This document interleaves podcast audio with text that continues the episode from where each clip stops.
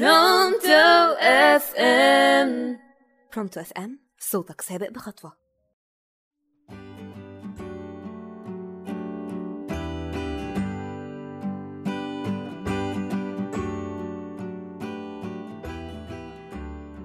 صباح الخير أو مساء الخير عليكم وقت ما تكونوا بتسمعونا. معاكم خلود على راديو برونتو FM وبرنامج كلمتين تلاتة على الماشي. في حلقة النهاردة هنكمل كلامنا عن التربية الإيجابية. كنا وصلنا في الحلقة اللي فاتت للطفل في سن سنتين. لما طفلك يكمل سنتين الفترة دي بتكون مربكة للأم. الطفل بقى أكبر شوية بس في نفس الوقت لسه ما يقدرش يعتمد على نفسه. فالأم بتحتار إزاي تتعامل معاه. عشان كده النهاردة هنحاول نفهم شوية حاجات تخلينا نقدر نتعامل مع الطفل بسهولة. أول حاجة إن الطفل بيبدأ في الفترة دي يتعلم العلاقات الاجتماعية ويحس بالناس اللي حواليه سواء بقى الأب والأم الجد والجدة. وبيبتدي يتعلم شوية شوية إزاي يعبر عن احتياجاته بوضوح. وأحيانا في طفل بيبقى ليه شخصية متسلطة وكلمة لأ هي كلمته المفضلة وبيغضب لما ما تنفذيش اللي هو عايزه. فلازم تعرفي إزاي تتعاملي معاه.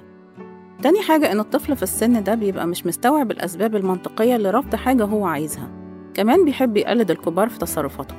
عشان كده لازم تنتبهي كويس للبيئة المحيطة بيه ولازم تصرفاتك دايما تكون قدوة ليه. رقم ثلاثة والأخيرة إن الطفل بيبقى عنده صعوبة في تمييز الواقع من الخيال.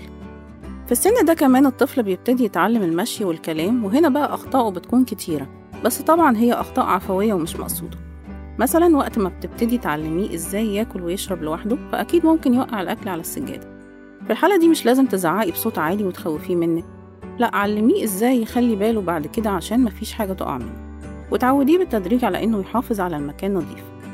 ولما طفلك يعمل حاجة حلوة شجعيه وحاولي تعلميه مهارات جديدة وتديله ثقة بنفسه. وده بيخليه متحمس إنه يسمع كلامك.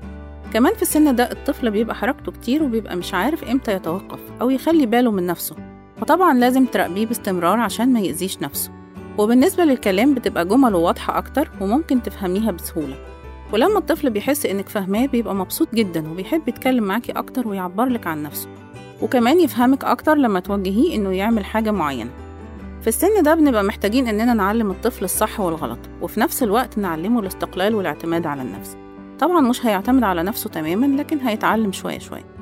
إزاي بقى نوجه الطفل في السن ده؟ أول حاجة الطفل في السن ده مش بيقدر يميز بين الصح والغلط فبنشرح له بأسلوب واضح زي مثلا لما نقول له ما تاخدش اللعبة من حد إلا لما هو يديها لك عشان ما يزعلش منك. ونكرر الكلام ده كتير ومع الوقت هيفهم وإحنا علينا إننا نشجعه عشان يحس إنه عمل حاجة حلوة.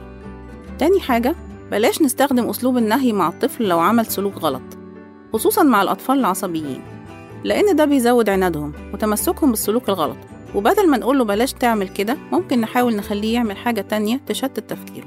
مثلا إذا الطفل حاول يرمي كورة على الشباك بدل ما أقوله بلاش ترمي كورة على الشباك عشان ما يتكسرش ممكن أقوله تعالى نلعب بيها سوا بعيد عن الشباك عشان الكورة ما تقعش وتضيع منك. وأوعي تضربيه عشان تمنعيه إنه يعمل حاجة غلط. لأن الضرب بيأذي نفسيته وبيخليه عدواني وبتبقى النتيجة عكسية مع بعض الأطفال وبيتمسكوا بالغلط أكتر. رقم ثلاثة إزاي تتعاملي مع عصبية الطفل؟ كل طفل بيختلف عن التاني في شخصيته. في طفل بيبقى هادي بطبيعته وفي طفل تاني ممكن يتعصب لو عايز يعمل حاجة معينة ومش عارف يعملها. ومش معنى إنه اتعصب إنه طفل سيء أو مزعج.